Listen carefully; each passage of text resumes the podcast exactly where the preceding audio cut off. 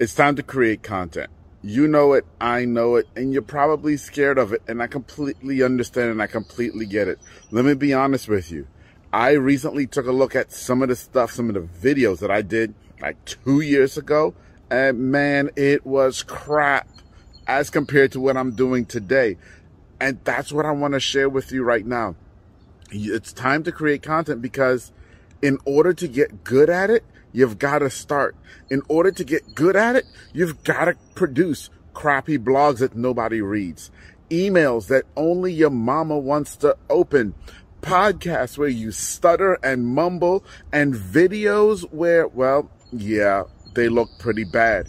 But in order to get good, you've got to start, and it's time to start right now. So go ahead, start, create some content today.